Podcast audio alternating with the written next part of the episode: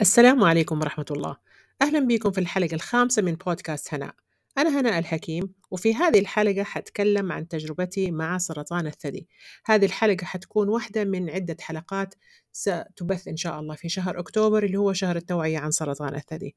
إذا كان عندك أي سؤال أو أي موضوع تحبي أني أنا أتكلم فيه في هذا الموضوع في هذا الشهر فأرسلي لي في حساباتي في ال social media لكن بشرط إنه ما يكون موضوع طبي لأني أنا ماني دكتورة. ودحين قومي جيبي قهوتك ومدي رجولك واسمعي لي أو قومي امشي وحصلي شوية خطوات أو كملي كم شغلة في البيت ويلا بينا. قبل ما أبدأ حكاية قصتي المثيرة آه، أبغى أقول لكم ليش أنا بحكيكم أصلا عن تجربتي مع سرطان الثدي؟ لأنه الناس عادة اللي يصابوا بالمرض سواء كان السرطان أو غيره عادة يحبوا أن يتحاشوا التحدث عن مرضهم. يبغوا ينسوه كأنهم يبغوا ينسوه كأنهم يقولوا لك أحيانا لا تذكرنا لا تذكرونا بال بال بالماضي التعيس. أنا عن نفسي ما لا. أنا عن نفسي سبحان الله ماني كذا. أنا أحب أتذكر بعض الأحداث اللي وقعت وحقيقة أحن لبعض المشاعر اللي أنا يعني واجهتها في أيام مرضي. فأنا أحب أني أحكي عن تجربتي مع سرطان الثدي أولا أولا عشان أشبع فضولك أيها السامع.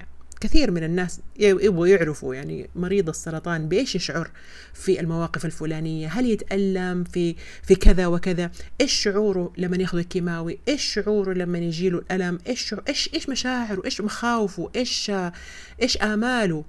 فأنا أحكيك علشان أعطيكم المشاعر حقتي وأرضي فضولكم. آه، أحب أحكي عن تجربتي لأنه أنا أعتقد أن التجارب لابد أن تتناقل وأنه لابد أن يستفاد من تجارب الآخرين. أي إنسان عنده تجربة في أي شيء يعني أحب أنه الناس يتكلم أحب أقرأ تجارب الناس. يعني مثلا مشروع تجاري خسارة وزن مثلا رحلتك في خسارة الوزن رحلتك في زيادة القوة رحلتك في مرض معين. تحكينا عن إيش ال إيش ال العوائق اللي واجهتها. إيش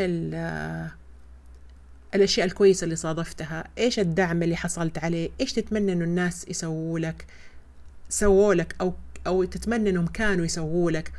فبدي الطريقة أنا كمستمعة أقدر أستفيد من تجاربك في إني أنا مثلا لو كنت انحطيت في موقف إني أنا أكون لا قدر الله مثلا مريضة أو داعمة لمريض أعرف إيش هذا المريض حقي بيفكر وكيف لازم أدعمه أو أنا كمريضة أعرف إنه حيمر في كذا وكذا وكذا فأتوقع أحاول إني أتوقع إيش ممكن يصير فأؤهب نفسي لما سيحدث. أحكي عن تجربتي لأنه يهمني جدا إنه الناس يعرفوا إيش حدود المرض وبالتالي لا يعطى حجم أكبر من حجمه. طبعا السرطان بشكل عام مرض مخوف ومرض آه، حقيقة يعني خطير وأحيانا يكون قاتل ولكنه ليس القاتل الوحيد. يعني الناس اللي بيموتوا بحوادث السيارات ترى أكبر والناس اللي بيموتوا بأمراض القلب ترى أكثر ومع ذلك ما نلاقي الرعب في آه السرعة أو الرعب بمعرفة الإصابة بمرض في القلب. بنفس الرعب اللي يصير لنا لما نسمع إنه فلان جاله السرطان مع إنه ناس كثيرين جدا جدا جدا جدا بيتعافوا بفضل الله تعالى. فأنا ما أحب إنه المرض في في أذهان الناس ياخذ أكبر من حجمه آه علشان لا نعطيله يعني من الطاقة النفسية والفكرية فوق ما يستاهل. خلينا نوفر شوية طاقة لأشياء أخرى ثانية أهم. وكذلك أحب إنه في في حكاية تجربتي مع سرطان الثدي أسلط الضوء على بعض الجوانب الحسنة في التجربة. دائما لما نسمع حكاوي عن سرطان الثدي أو عن أي سرطان بشكل عام نسمع الأشياء السيئة نسمع الحكاوي الحزينة التعيسة المؤلمة اللي تبكي. ما نشوف الجوانب الحسنة في هذا الشيء. كل شيء كل شيء في هذا العالم فيه جوانب حسنة وجوانب سيئة. لأن الله سبحانه وتعالى اللطيف ما ما خلق ما خلق شر محض. في حتى الأشياء اللي اللي ظاهرها شر ترى فيها خير مرة كثير لكن يراه من يراه و... و... ويعمى عنه من يعمى عنه. نسيت كالعادة أقفل الجوال بس آه ما في مشكلة صامدون. آه حاحاول الآن إني أستعيد معاكم بعض المشاعر وبعض الذكريات. المضحك إنه هذه الاستعادة ستكون بالاستعانة بالكتاب اللي أنا كتبته في آه تجربتي مع سرطان الثدي. يعني مضحك كيف الإنسان ينسى تجربة مريرة مرت به التجربة هذه ما كانت أسبوع ولا أسبوعين كانت سنة كاملة. سنة من حياتي قضيتها وأنا مع سرطان الثدي. ومع ذلك أنسى مواقف كثير أنساها. أحيانا أولادي يذكروني فاكرة لما صار كذا كذا لما قلتي كذا كذا في, في ديك الأيام. أشياء أتذكرها وأشياء ما أتذكرها وأتعجب سبحان الله كيف كيف النسيان هذا نعمة من الله.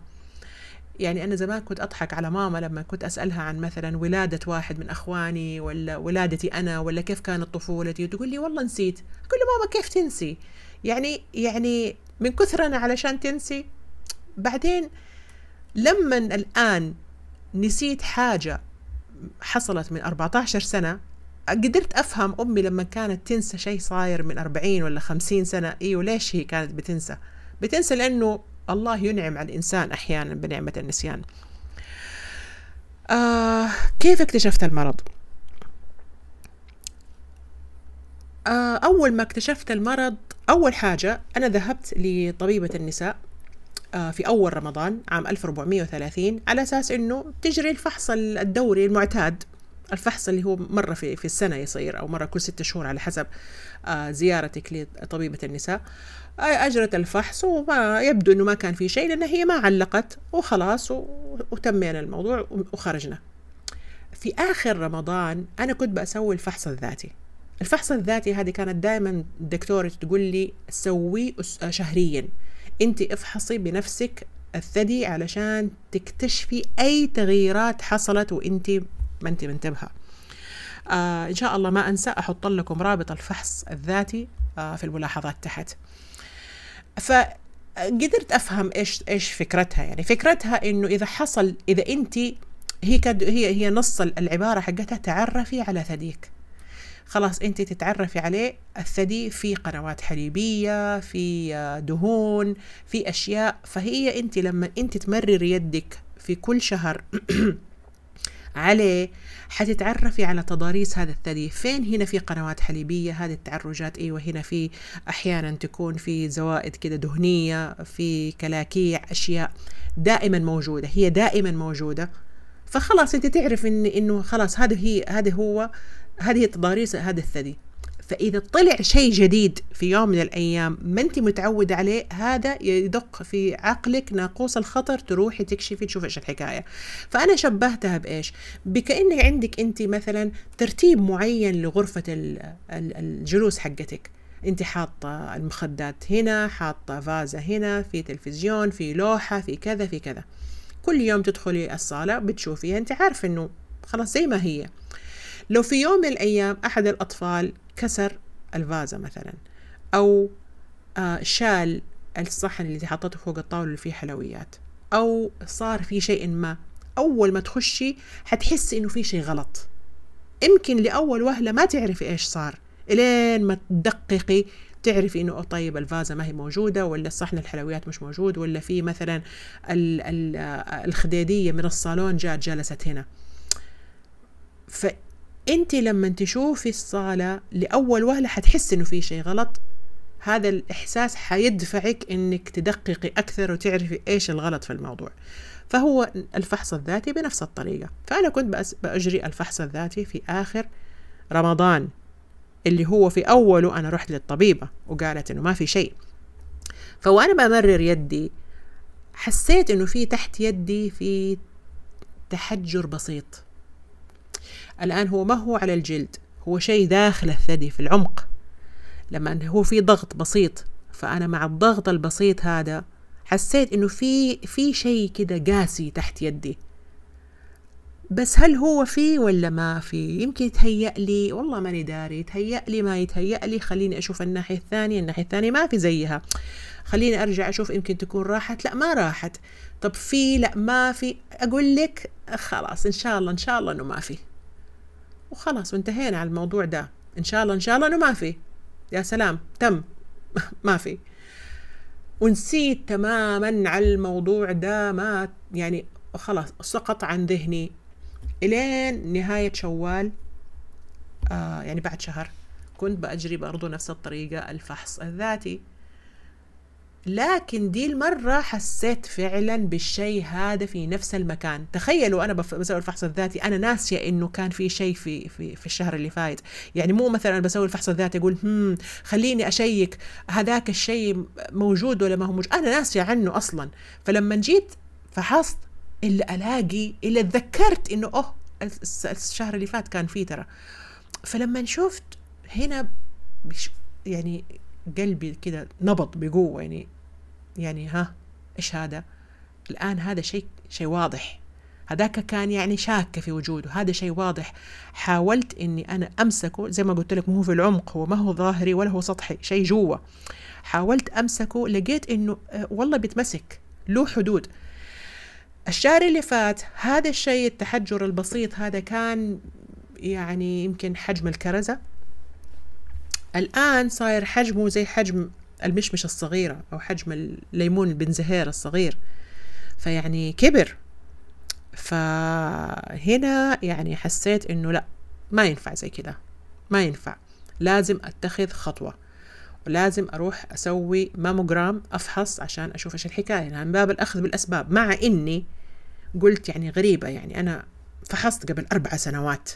وما كان في شيء الحمد لله. غريبة يعني. أربع سنوات سنوات اللي ما تخاف الله يا مفترية. أربع سنوات هذا الفحص بعد سن الأربعين لابد أن يكون سنويا. وقتها كان عمري 43 سنة. كان لابد يكون سنويا. أنا قبل أربع سنوات فرحانة على نفسي إني أنا فاحصة وخلاص يعني حيستمر لمتى يعني. فالشاهد إنه آه رحت آه لمركز الفحص الفحص المبكر. كنت أقول الفحص الدوري دائما ماني عارفة ليش. آه رحت لمركز الفحص المبكر وسويت الماموجرام. هي أشعة غثيثة شوية ما هي مؤلمة ما هي مؤلمة لكنها تضايق. آه وينصح بإجراءها للنساء فوق 40 سنة سنويا. وأما بالنسبة للنساء اللي, اللي عندهم آه مثلا آه تاريخ عائلي فينصح بعملها من سن 25 لكن ما يعتمد عليها تماما يعتمد أكثر على الأشعة الصوتية فالمهم أنا رحت سويت الماموجرام ورجعت وأنا يعني الشعور اللي بداخلي إني ما بين مكذبة ومكذبة للأمانة. يعني ما كنت مصدقة كثير لأنه يعني هو كل ما كل ما واحدة راحت تسوي ماموجرام يعني لازم يبان عندها شيء. نسيت إنه أنا كان عندي ورم نسيت إنه عندي كتلة. لكن كالعادة الإنسان يفلح دائما أنه يطلع لنفسه حجج وأعذار ومبررات. فأنا قلت يمكنها بقايا حليب لأن أنا كنت برضع بنتي قبل ستة شهور فضمتها فيمكنها بقايا حليب. سبحان الله نبتت فجأة. لكن يعني عادي يعني نمشي نمشي. فصحيح إني أنا كنت ما بين مكذبة ومكذبة لكن عارفين خلاص آه، في بذرة صغيرة انزرعت إنه ممكن هل يا ترى يعقل أن يكون عندي سرطان مثلا؟ فبدأت أدور في الإنترنت عن سرطان الثدي من باب العلم بالشيء من باب العلم بالشيء فقط لا غير يعني. آه كانت كانت المواقع العربية فقيرة جدا جدا جدا. أتعب أقول لكم قد إيش كانت فقيرة بالمعلومات التي تهم مرضى السرطان. كانت المعلومات جدا عامة وجافة. يعني إنه ما هو السرطان؟ هو كذا وكذا وكذا. آه، آه، إيش علاجات السرطان؟ الكيماوي والعملية الجراحية والإشعاعي. آه، بس. يعني زي كده. شيء بيسك مرة. وما هو ما هو يعني ما هو ما في أي فكر إبداعي. فاضطريت إني أنا أحول على المواقع الأمريكية. والحمد لله لغتي كانت مرة تساعدني في ذا الموضوع. وحقيقة كان يعني لما يقول لك أبحر في الإنترنت أبحر يعني من البحر والمحيط و وكده أخذ راحته أنا أنا أبحرت في الإنترنت. كنت ألاقي صفحات ومواقع ومعلومات هائلة. يا جماعة تفصيلية. تفصيلية بمعنى إيه؟ أول ما تكتشفي إيش المشاعر اللي ممكن تحسي فيها؟ ويلا خذي لك مقالين ثلاثة عشرة مقالات عن المشاعر اللي يشعر فيها المريض أول ما يكتشف إنه هو مريض. بعدين مثلا إيش المفروض يسويه إيش الفحوصات؟ الماموجرام. يلا خد لك الماموجرام. كيف حتسوي الماموجرام؟ إيش الشعور؟ إيش هو الماموجرام أصلا؟ وخد لك الصف التعليق والشرح الواضح البسيط اللي يستهدف الناس العوام. ما هو ما هو كلام لأخصائيين ولا أطباء ولا ناس تعليمهم عالي؟ لا لا ناس العاديين العوام العاديين. فجدا الأسلوب كان بسيط. بعد كده إيش أنواع الفحوصات؟ إيش تخيل يعني مثلا أنا مرة قريت يعني واحدة من من من مثلا تبغى تروحي تسوي الماموجرام أول حاجة تدخلي المكتب أو العيادة وتسجلي اسمك. ما ناقص غير يقولوا لك مثلا كمان وتروحي تجلسي على الكرسي اللي على اليمين وتحطي رجل على رجل وتستني ما ناقص غير يدوكي هذه الخطوات المفصلة. وبعدين لما ينادوكي حيدوكي ثوب غيري ملابسك والبسي هذا الثوب وبعدين حتخشي الغرفة وبعدين حتلاقي الجهاز اللي شكله كده في هذه الصورة وحيعملوا كذا وكذا والأشعة هي عبارة عن كذا. تفصيل ممل يا جماعة. فطبعا أنا قرأت مرة كثير في هذه الأيام لأن هم قالوا لي إنه بعد ثلاثة أسابيع حيردوا علي يدوني موعد آه، مو بعد ثلاثة أسابيع بعد عشرة أيام حيدوني موعد لإجراء الأشعة الصوتية كإجراء تكميلي يعني لازم هو دائما زي كده ففعلا اللي حصل إنه أنا استنيت واستغليت فترة الانتظار في التعلم. من باب العلم بالشيء بس مو إنه أنا عندي سرطان لا قدر الله. لا لا لا, لا. من باب العلم بالشيء. تأخروا علي ما ردوا علي إلا بعد ثلاث أسابيع. آه ورحت. في دي الفترة كان يغلب على بيتنا الهدوء. ما كنا نتكلم في الموضوع ده ابدا. لا أنا أتكلم مع أبو خالد في الحكاية دي لا الأولاد يكلموني ولا نفتح السيرة ابدا. وهذا كان يعني أنا استغربت بعدين من هذا الشيء بعد ما انتهت الحكاية وقعدت أتذكر. حسيت إنه مرة كان غريب إنه إحنا إنه أنا مثلا يكون في في في احتمال يكون في سرطان مش لأني رحت سويت الماموجرام لا لأنه كان في كتلة لو مجرد إني أروح أسوي ماموجرام ترى هذا عادي. بس إنه في كتلة وبسببها رحت أسوي ماموجرام هذا شيء يعني كان زي كده زي الغصة عرفتوا؟ يعني يعني شيء ضايق شوية إنه في كتلة. إن شاء الله تكون كويسة إن شاء الله كل شيء كويس بس برضو في شيء يخوف في الموضوع. لكن ما كنا نتكلم في الموضوع ده تماما كأنه آه كل واحد فينا كان يكتب مشاعره كأنه لو اتكلم بمشاعره أو لو, لو اتكلم عن الموضوع ده إنه حيثبت وجود السرطان. فكلنا نبغى نسكت ونمشي الموضوع. رحت سويت الأشعة الصوتية بعد ثلاث أسابيع. وال... والدكتورة قاعدة تطالع وتتكلم بصوت واطي مع الممرضة حقتها طبعا بالإنجليزي. وقاعدة تقول مصطلحات أنا سم... أنا قريتها أثناء قرايتي في الإنترنت. فهنا عارفين كيف إنه بدأ شوية يترسخ عندي إنه ما صار بين تكذيب وتكذيب. لا الآن صاير بين تكذيب وشوية تصديق ما بين مكذبة وشوية مصدقة. كأنه عارفين وقتها كان في في في جملة كان يقولها كان يذكرها كثير الكاتب أحمد خالد توفيق الله يرحمه في كتبه كان الجملة تقول هذا يحدث للآخرين فقط. دائما الأشياء السيئة تحدث للآخرين فقط. الناس اللي بيموتوا الآخرين اللي بيموتوا الآخرين اللي بتطيح فيهم الطيارة الآخرين اللي اللي تجيهم الجلطات والنوبات القلبية الآخرين اللي بينحرقوا ولا بيغرقوا. إحنا إحنا ما بيصير لنا شيء الحمد لله. هو إحنا إحنا كويسين. هذا يحدث للآخرين فقط. فدائما الإنسان يستبعد حدوث الأشياء المؤلمة لنفسه ويشوفها في الآخرين وينسى الإنسان أنه هو بالنسبة للآخرين من الآخرين.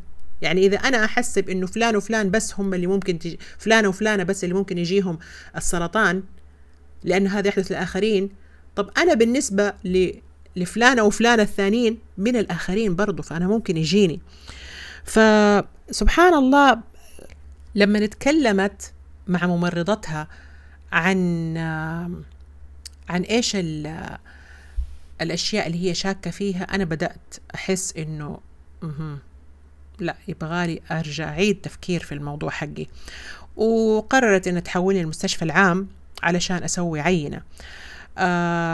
رحت المستشفى تاني يوم سويت العينة. العينة اسمها اسم الإجراء fine needle aspiration fine needle هي عبارة عن إبرة مرة نحيفة. آه، يدخلوها لمكان الورم وياخذوا منها بعض العينات ويحطوا عليها صبغات يعني عشان يشوفوا إيش نوعية الأنسجة الموجودة. ما تعور ابدا ابدا. بس انه بس إنه مجرد روحتك للمستشفى علشان تاخذي عينة لورم ان يعني هم معتقدينه ممكن يكون سرطان. كان الموضوع شوية مقلق.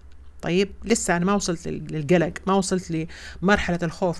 في كان نوع من الإثارة من باب نشوف يلا يعني نشوف إيش أخرتها عرفتوا؟ يعني كان كان المشاعر اللي عندي نشوف إيش أخرتها.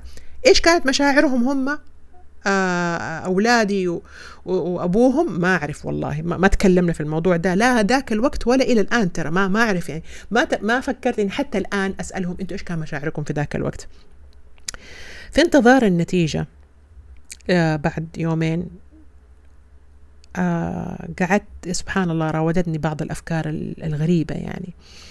قعدت أتفكر في سبب الإصابة. ليش يا ترى؟ لو إنه لا قدر الله لا قدر الله طلع عندي سرطان ليش يا ترى يكون عندي سرطان؟ يعني إحنا نعرف إنه من أسباب الإصابة الرئيسية للسرطان أول شيء الجنس أن يكون المصاب أنثى والعمر أن يكون المصاب فوق 40 سنة. والجينات وهذا تقريبا تكون 10% من من أسباب الإصابات. وفي أسباب ثانوية وهي مثلا يقول لك ان تكون مدخنة إنها تكون متناول الكحول إنها أنجبت في سن متأخر آه، إنها ساكنة في وسط في بيئة ملوثة آه، إلى آخره. فلما أجي أشوف إنه إيوه صح أنا أنثى أنا فوق 40 بس ما عندي جينات ماني مدخنة ما أتناول كحول بفضل الله. آه أنجبت في سن مبكر ورضعت رضاعة طبيعية. كانوا دائما يقولون أن الرضاعة الطبيعية تمنع سرطان الثدي ورضعت ما شاء الله مرة كثير.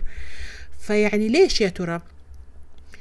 فخلصت إلى نتيجة قل ما تذكر إنه السبب الأساسي للإصابة ما هو الجنس ولا العمر ولا الجينات. السبب الأساسي ويكاد أن يكون هو الأوحد قدر الله يا جماعة. ربنا قدر علي إني أصاب بسرطان الثدي. انتهينا. الموضوع أبسط من إنه يشرح. لكنه يغفل دائما دائما يغفل إنه سبب الإصابة قدر الله. مع إنه لو ذكر الإنسان المسلم بهذا السبب أولا لارتاح. والله إنه يصير عنده نوع كبير من الإطمئنان. إنه أوكي طب هذا قدر ربنا قدره علي خلاص طيب. لكن لو قلتي إنه علشان أنثى علشان طب في في رجال يصابوا بالسرطان. في نساء شابات في أعمار العشرين بيصابوا بالسرطان. في ناس ما عندهم جينات ما عندهم تاريخ وراثي ومصابوا بالسرطان. فإذا ما هو هذا السبب الأساسي؟ السبب الأساسي هذا قدر الله ربنا قدر على على فلانة إنها تصاب بالسرطان وانتهينا. وهذا والله إنه فعلا راحة عظيمة لما الإنسان يوكل كل الاسباب الابتلاءات اللي تحصل له يوكلها لله سبحانه وتعالى يرتاح يرتاح ويطمئن لقدر الله سبحانه وتعالى. من الأشياء اللي اللي كنت أفكر فيها في ذيك الفترة طبعا فترة الانتظار دائما تكون مزعجة. لما أنت تستني حاجة الحين أنا بستنى نتيجة الخزعة. وكل يوم بيمر أحس إنه لا هناء ترى ممكن تكوني آه، من الآخرين. ترى ممكن تكوني مصابة بالسرطان فعلا. بعد ما كان في نوع من الرفض أو التجاهل لا صار في نوع من من التصديق ومن الاستسلام لقبول لقبول الفكرة. ففترة الانتظار هذه تبدأ تجيكي أفكار تروح فيك يمين تروح فيك يسار زي المركبة الهائج في البحر الهائج وأنت الربان. أنت اللي بيدك الدفة أنت بيدك القيادة. شوفي أنت كيف تبغي تودي المركبة تبغي توديها يمين ويسار ولا تحاولي تثبتيها ولا إيش بالضبط. فهذه الفترة كانت بالنسبة لي زي كده. تذكرت أمنية قديمة رعناء تليق بالمراهقات. مع اعتذاري المراهقات بس ترى أنا كنت واحدة زيكم في يوم من الأيام. كان وقتها عمري 15-16 سنة. واطلعت في مجلة مشهورة وقتها على تقرير عن شخص أصيب بسرطان في الفك وسووا له عملية آه، استئصال وترقيع. أخذوا له من عظم الفخذ أظن وركبوا له هو. المهم إنه إنه التقرير كان غني بالصورة الملونة والتفاصيل المدهشة. وأنا في ذاك الوقت والله إني ماني داري أبغى أصير دكتورة ولا أبغى أصير صحفية ولا أبغى أصير آه، رياضية ولا إيش بالضبط كل شيء كنت أبغى أصيره. فكان التقرير استهواني بشكل مو طبيعي مرة كان حلو. وفي داخلي يمكن يمكن حركت لساني فيها قلت الله لو فكرة يا سلام لو إني أصاب بالسرطان. وأكتب عن قصتي وأصير مشهورة. بس أتعافى بس أتعافى في الأخير. يعني جزاني الله خير إني أنا استدركت وقلت إني أتعافى. مو إني قلت بس إني أكتب عن قصتي وأصير مشهورة وأسكت. لا الحمد لله إني استدركت وقلت إنه أتعافى في الأخير. سبحان الله العظيم. إنه الله استجاب أمنيتي. وأصبت بالسرطان. وكتبت فيه كتاب وانتشر الكتاب بفضل الله تعالى انتشار كبير جدا خصوصا في الأوساط اللي هي معنية بالسرطان. يعني مثلا الجمعيات الخيرية وبعض المستشفيات برت برت في, في برت المملكة في أمريكا وكذا. طبعا ما راح ينتشر كبير بشكل كبير هنا لأنه الناس ما يحبوا يقروا هذه النوعية من مو كل الناس يحبوا يقروا هذه النوعية من الكتب اللي فيها تخويف يعتقدوا إنه فيها تخويف إنه سرطان معناها أو معناها حتذكر وقائع محزنة ومبكية ومؤلمة. ما عرفوا ما عرفوا كتابي صراحة ولا عرفوني. الشاهد إنه دائما لما أنا أتكلم في المحاضرات وأتكلم عادة يكون يعني أغلب الأوقات يكون الجمهور حقي بنات المدارس الثانوية والجامعات. فأقول لهم انتبهوا على ألفاظكم البلاء موكل بالنطق أنا قلت الكلام هذا وأنا كان عمري 16 سنة إنسان يعني يعني على على رأي كثير من الناس الساعة طفلة بزرة ما شاء الله لاني طفلة ولا اني بزرة إنسانة بالغة خلاص ماني طفلة ولا اني بزرة. فكنت أقول دائما يعني إنه يكثر بينكم تقول مثلا إن شاء الله ربي ياخذني لو كنت كذابة. وهي كذابة وهي أكذب الكذاذيب. لكن يعني ألم يعلم بأن الله يرى؟ يا بنتي. لا تحل لا لا تدعي على نفسك بهذه الطريقة خصوصا لما تكوني عارفة إنك كذابة. إذا أخذك الله إذا موتك إن شاء الله يعميني. طب لو عماكي يعني يعني ما يقدر ما يستطيع الله سبحانه وتعالى أنت إنسانة بالغة لا تسوي زي كذا. فيا جماعة يعني نبهوا على أولادكم هذه النقطة وعلى أخوانكم نبهوا البلاء موكل بالنطق فلا لا لا تسووا هذه هذه الرعونة وهذا العبط. آه كذلك ترى أنا بتكلم والكتاب قدامي فإذا سمعتوا صوت صفحات ترى هو هذا الكتاب زي ما قلت لكم بس عشان أخلي الكتاب يذكرني. من الأفكار اللي آه اللي مرت فيا قعدت أفكر أقول سبحان الله لو إني أنا رحت وفحصت أول مكان بحجم حبة الكرز ما كان أحسن. يعني أنا اخرته يعني أنا كان حبة الكرز بعدين في شوال صار قد الليمون. عبال ما رحت للفحص المبكر وبعدين الأشعة الصوتية بعدين الخزعة بعدين التحوي بعدين يعني بعدين بعد كده صاير في تحويلات وأشياء بس. هذا تقريبا أخذ مني شهر. يعني هذا الكلام كان في القعدة في نهاية القعدة. كل ماله بيتأخر الموضوع. لو إني رحت من رمضان ما كان أحسن. بعدين سبحان الله يعني قاعدة أفكر إنه كثير من الأحيان المرأة تهمل أساسيات في حياتها عشان بس تراعي الآخرين سواء كان أبناء زوج والدين أو وظيفة. والأساسيات المهملة المهمة في حياتها الأساسيات المهمة في حياتها مهملة ما ما تنتبه لها. دائما تخلي نفسها آخر شيء. تهملها علشان لا تتعبهم مثلا أو لا تشغلهم أو علشان إن شاء الله إن شاء الله زي ما صار معي إن شاء الله إن شاء الله ما يكون في شيء. أو إنه والله بترجع تعبانة من الوظيفة ولسه عندها شغل البيت وما عندها وقت إنها تنتبه على نفسها. أو تخاف إنها تروح وتشغل الناس وبعدين يطلع ما في شيء. يعني بالله أروح وبعدين في النهاية وأشغلهم معاي بعدين يطلع في النهاية ما في شيء. إن شاء الله يا رب يطلع ما في شيء. أنت تبغيه يصير في شيء؟ تبغي يكون فعلا عندك سرطان؟ إن شاء الله ما يكون عندك سرطان. بس لا شكلي يصير أهبل. والله شكلك يصير أهبل وتطمن إنه ما عندك شيء. أفضل من إنه شكلك يكون برستيجك يكون كويس وفي النهاية يكون عندك مصيبة وأنت ما أنت دارية. فالمشكلة السرطان ما هي بس مجرد إنه إنه لما يتطور تصير المرأة تتعب أو تعب جسدي وتعب نفسي. المشكلة مشكلة السرطان تراه مرض عائلي يعني المرض يصيب يعني آثار المرض تصيب العائلة كلها العائلة كلها بتتصدع العائلة كلها بتتعب مع هذه المريضة. فقدر الإمكان حاولي تكشفي بدري.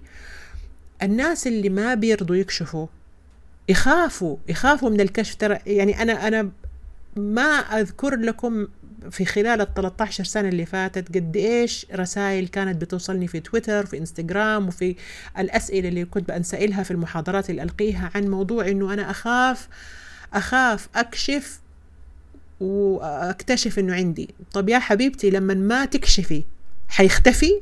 يعني لو كان ربنا قدر عليك إنه عندك السرطان ورحتي كشفتي واكتشفتي إنه في سرطان. أنت تقولي ما أبغى أكشف عشان لا أكتشف. ما أبغى أكشف عشان لا أكتشف فتامل فأنت بتقولي ما أبغى أكشف عشان لا أكتشف. يعني لو ما كشفتي السرطان اللي اوريدي ربنا قدروا عليكي حيختفي؟ لا ما حيختفي فقط حيتفاقم وأنت ما أنت عارفة. عارفين كيف؟ زي لما يكون عندك ألم خراج أو أو حاجة في أسنانك. لكن أنت ما تبغي تروحي دكتورة الأسنان علشان البعبع الأعظم اللي هو الإبرة. تقولي ما أبغى أروح دكتورة الأسنان علشان ما أبغى أخذ إبرة. وهو يكون مثلا ألم بسيط تحسس بسيط كل ما تشربي موية باردة يروح سنك كده يكهربك. فتروحي ما تروحي. ليش؟ عشان الإبرة. إلين ما يتفاقم هذا التسوس يوصل للعصب أو يتحول إلى خراج. ساعتها ما تقدري تنامي ولا تشتغل معاك المسكنات أبدا. وتروحي للدكتورة.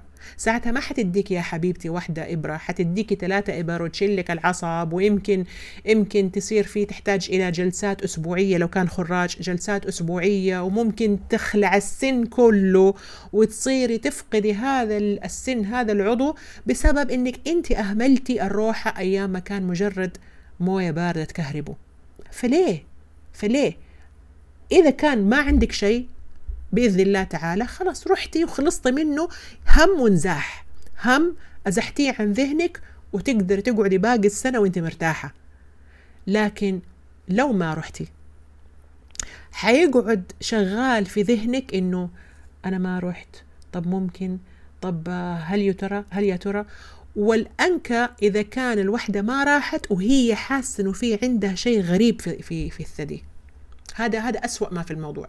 يعني مجرد إن هي ما تروح تعمل ماموجرام شيء وإنها تكون حاسة إنه عندها كتلة وما تروح تعمل هذا أسوأ وأنكى. ف فيا أختي الله يرضى عليكي روحي روحي. لا لا تقعدي تقولي لي عندي وظيفة عندي أولاد استنوا معلش است... هذا كله يستنى هذا كله يستنى. شوفي لما نركب الطيارة دائما إيش يقولوا لنا؟ يقولوا لنا إنه إذا حصل مشكلة في الضغط حتنزل قناع حينزل قناع الأكسجين خذ قناعك ارتدي قناعك ثم ساعد الآخرين يعني أنت لو كنت مسافرة مع ولدك ولا مع زوجك ولا مع أمك وأبوك الكبيرين في السن وصارت مشكلة في الطيارة ونزلت قناعات الأكسجين غلط إنك أنت تروحي تحطي لهم الأقنعة أول حطي لنفسك انت اول علشان تقدري تساعدي الآخرين. لأنه انت لو انقطع عليك الأكسجين حيغمى عليكي لا انت ساعدتي نفسك ولا قدرتي تساعديهم. لكن لو حطيتي انت لنفسك الأكسجين هم ممكن يغمى عليهم خلال يعني مجرد دقائق عبال ما تحطي لهم بس القناع. ويرجع تاني مرة وعيهم ما حيموتوا ما حينشلوا ما حيصير لهم أي شيء.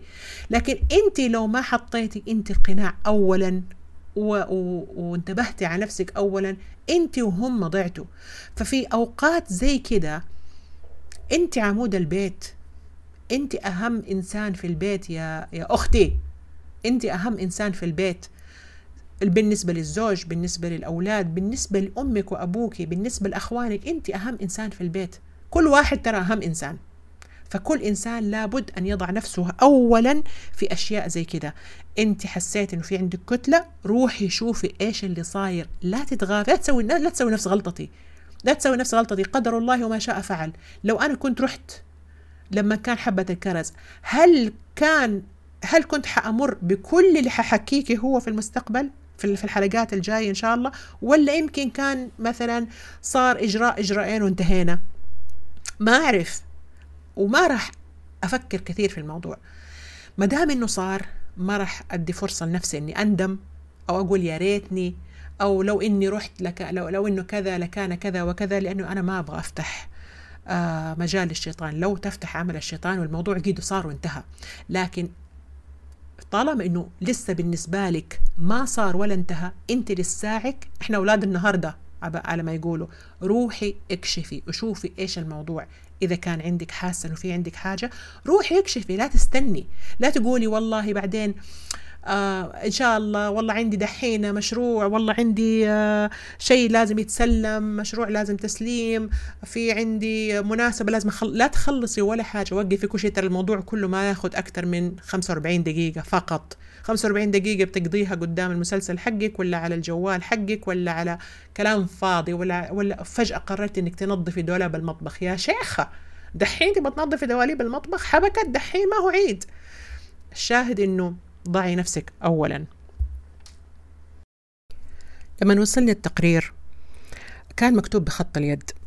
حاولت أقرأ حاولت طبعا بس تعرفوا أنتوا خط اليد حق الدكاترة وال... والمشتغلين في الطب كيف؟ بس كانت الجملة الأخيرة هي القاطعة وجود خلايا سرطانية في الثدي الأيسر. الجملة كانت في ذهني هناء عندها سرطان. مرة كان وقعها غريب على الإذن. هناء عندها سرطان وهذا الشيء اللي حيقولوه الناس لبعضهم ترى. يعني هذه الجملة هي اللي حيقولوها الناس لما يحكوا بعض. هناء عندها سرطان. صحباتي لما يحكوا بعض أهلي لما يحكوا بعض أنا لما مثلا أخواني لما يتكلموا بينهم وبين بعض حيقولوا هناء عندها سرطان. فأنا قلتها في إذني طلعت غريبة. هناء عندها سرطان. يعني إحنا متعودين عادة انه أم عبد الله أم فيصل الخمسينية الستينية جارتنا مدري مين عندهم السرطان. بس أنا هناء أنا أنا. الأربعينية. عندي سرطان مرة كانت غريبة سبحان الله. آه وقتها الله سبحانه وتعالى ربط على نفسي ربط عجيب. سبحان الله العظيم. في حين بكيوا الناس اللي عرفوا بالخبر. يعني ما يعني وقتها نزلنا جدة قرر أبو خالد إن إحنا ننزل جدة علشان أروح آه، مستشفى مستشفى التخصصي أو مستشفى الحرس. نشوف فين حيجيني العلاج. الأمر بالعلاج آه بس مو أكيد مو في المدينة. فنزلنا جدة وبدأوا الناس يعرفوا شوي شوي أخواني صحباتي بنات أخواني. كل الناس كانوا يبكوا. كان يعني كان أسبوع البكاء حقيقة. وأنا مهمتي إني أخفف عنهم. متخيلين أنتوا؟ شوفوا كيف من لطف الله بي كلهم كانوا يبكوا. وأنا لا لا تخافوا إن شاء الله كل شيء حيصير طيب إن شاء الله ح... ترى يا جماعة أنا المريضة. أنا أنتوا اللي المفروض تخففوا عني مو أنا اللي أخفف عنكم. بس زي ما قلت لكم وقتها يعني ما ألومهم حقيقة. وقتها كان السرطان بعبع ما كان أحد يعرف ما كان الوعي عن السرطان زي ما هو الآن. وأكيد الطب تقدم يعني في خلال 14 سنة هذه بحيث إنه الناس يعني مو إن كان كثير من الناس تلقيهم لخبر إصابة فلان بالسرطان يعني يعني تلقيهم يكون صعب وشديد لكن ما هو زي قبل 14 سنة وحتما وأكيد ما هو زي قبل 30 سنة. آه فيعني أنا كنت أخفف عن الناس مصابهم فيا. بعض الناس ممكن يسموها دحين يعني من هدول المفكرين حقين ال ال الأيام هذه يقول لك هذا هذه مراحل الصدمة. من مراحل الصدمة الإنكار وال إيش إيش؟ الإنكار وال والتجاهل أو شيء زي كذا. أنا ما أسميها صراحة زي كذا. أنا أسميها لطف من الله سبحانه وتعالى. لما الله سبحانه وتعالى اللطيف اللي اسمه لطيف ينزل على عبد بلاء فلأنه اللطيف لابد أن يصحب هذا البلاء لطف مماثل للبلاء أو أعظم. أعيدها تاني مرة. إذا أنزل الله على عبده ابتلاء فلا بد حتما ولزاما أن ينزل مع هذا البلاء لطف لأنه اللطيف. ينزل معه لطف يماثل هذا البلاء أو يفوقه حجما. أنت عاد يا مبتلى. مهمتك تبحث عن اللطف. وهذه الجملة مرة أبغاكم تحطوها في بالكم لأني حأكررها أو حأقول لكم حكايات كثير في البودكاستات القادمة إن شاء الله كلها تتكلم عن ذا الموضوع لأني أنا عرفت الله ومع إني أنا كنت قبل كده أدي دروس وداعية ومدري إيش. حقيقة أنا أعتبر إصابتي بالسرطان نعمة من الله لأني أنا ما كنت حأعرف ربنا لو ما كان أصب بالسرطان. فرق بين الإنسان اللي يعرفه عن طريق الكتب وبين اللي يعرفه عن طريق أفعاله سبحانه وتعالى. ف... فأنا أسميها لطف ما أسميها من مراحل الصدمة. أقول لكم يعني كانوا كانوا يبكوا وما ألومهم لأنه لأنه السرطان زمان كان زي ما قلت لكم بعبع. الناس ما كانوا يذكروا كلمة سرطان. يعني كانوا يقولوا الخبيث يقولوا المرض البطال عنده المرض البطال جاله المرض البطال ما يقولوا سرطان. كأن زي زي زي زي ما هو دحين الناس ما يقولوا كلمة جني أو الجن يقول بسم الله. كأنهم لو قالوا كلمة الجن حيطلع لهم الجن. فنفس الشيء هذولاك الناس ما كانوا يقولوا سرطان كانوا يقولوا الخبيث أو المرض البطال. كأنهم لو قالوا كلمة السرطان حيجي لهم سرطان في لسانهم على طول. فتخيلوا انه إنه كلمة السرطان كانت صعبة. فلما يكون واحد منهم شخص قريب قريبة منهم أنا الصديقة الوحيدة بين صحباتي اللي جاها السرطان وأنا الوحيدة في عيلتي اللي جاها السرطان. فلما يقولوا هناء عندها سرطان كانت فاجعة بالنسبة لهم. والشيء بالشيء يذكر أقول لكم إنه كان الناس يعني ما ما ينطقوا كلمة السرطان أنا عنادا ما كنت أستخدم كلمة المرض البطال ولا الخبيث كنت أقول السرطان. إيوه اكتشفت إنه عندي السرطان. وأشوف الاستنكار في نظر الناس.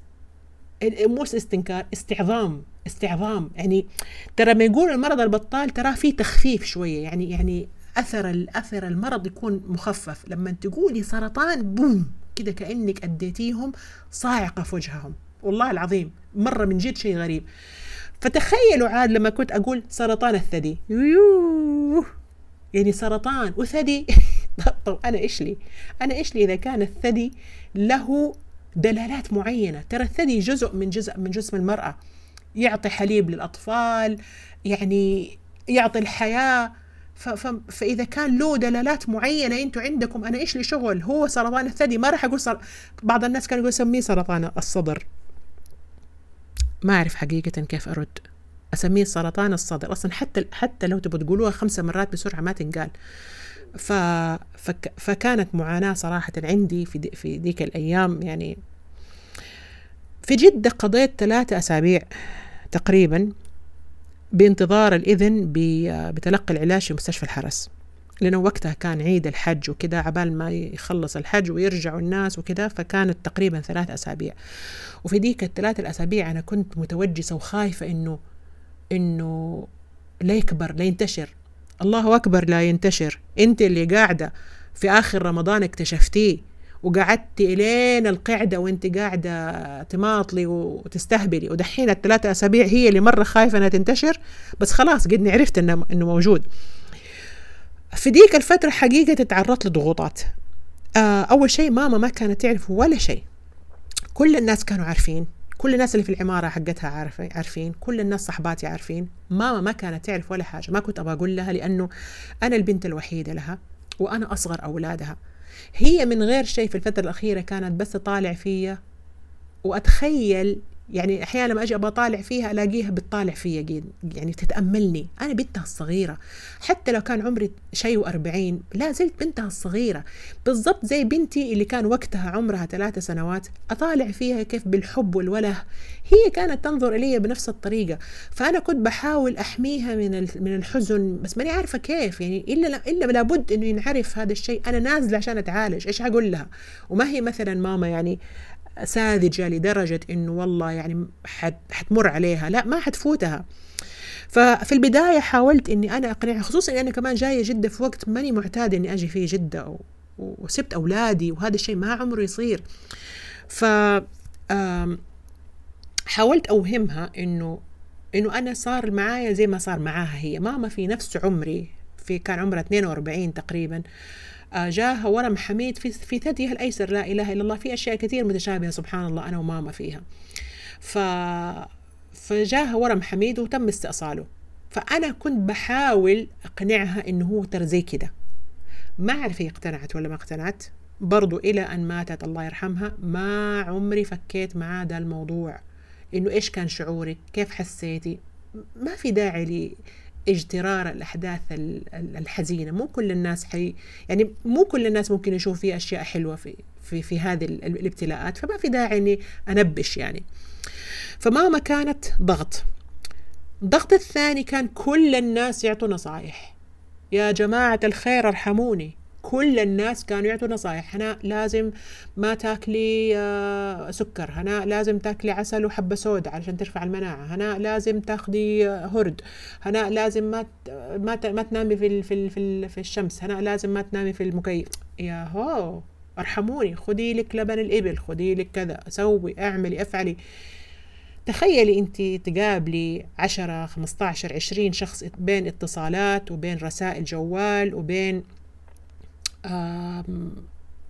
مقابلات وكل واحد يديكي نصايح. طب انت سلكتي للأول للثاني للثالث بعدين خلاص خلاص ارحموني.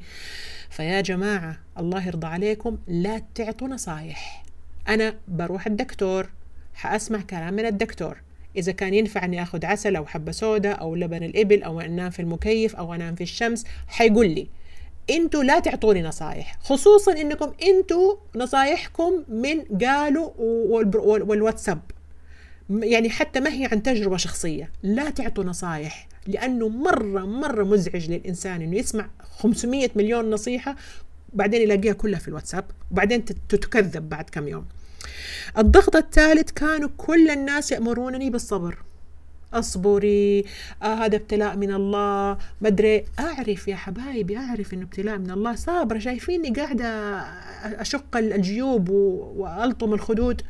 صابرة إن شاء الله صابرة. يعني ما كانوا بيشوفوا علي شيء بس سبحان الله يعني ممكن أنتوا تستغربوا مني أنا أقول ده الكلام بس ترى الموضوع ينرفز. أنا اوريدي عندي مخاوفي. بحاول بحاول يعني في في ذهني بتدور آلاف وملايين الأفكار بحاول إني أنا أهدي على نفسي أركز مع نفسي شوية أعيد ترتيب أفكاري أطالع الموضوع بزوايا إيجابية. بعدين يجوني الناس دول يقولوا لي اصبري طيب أنا إيش قاعدة أسوي؟ يعني أحس نفسي كده أصرخ فيهم وأقول لهم إيش قاعدة أسوي؟ شايفيني بسوي أصلا؟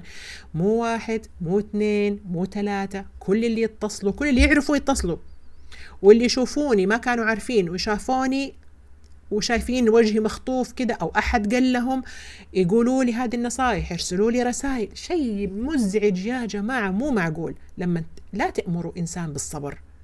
إلا إذا شفتوه ما هو صابر.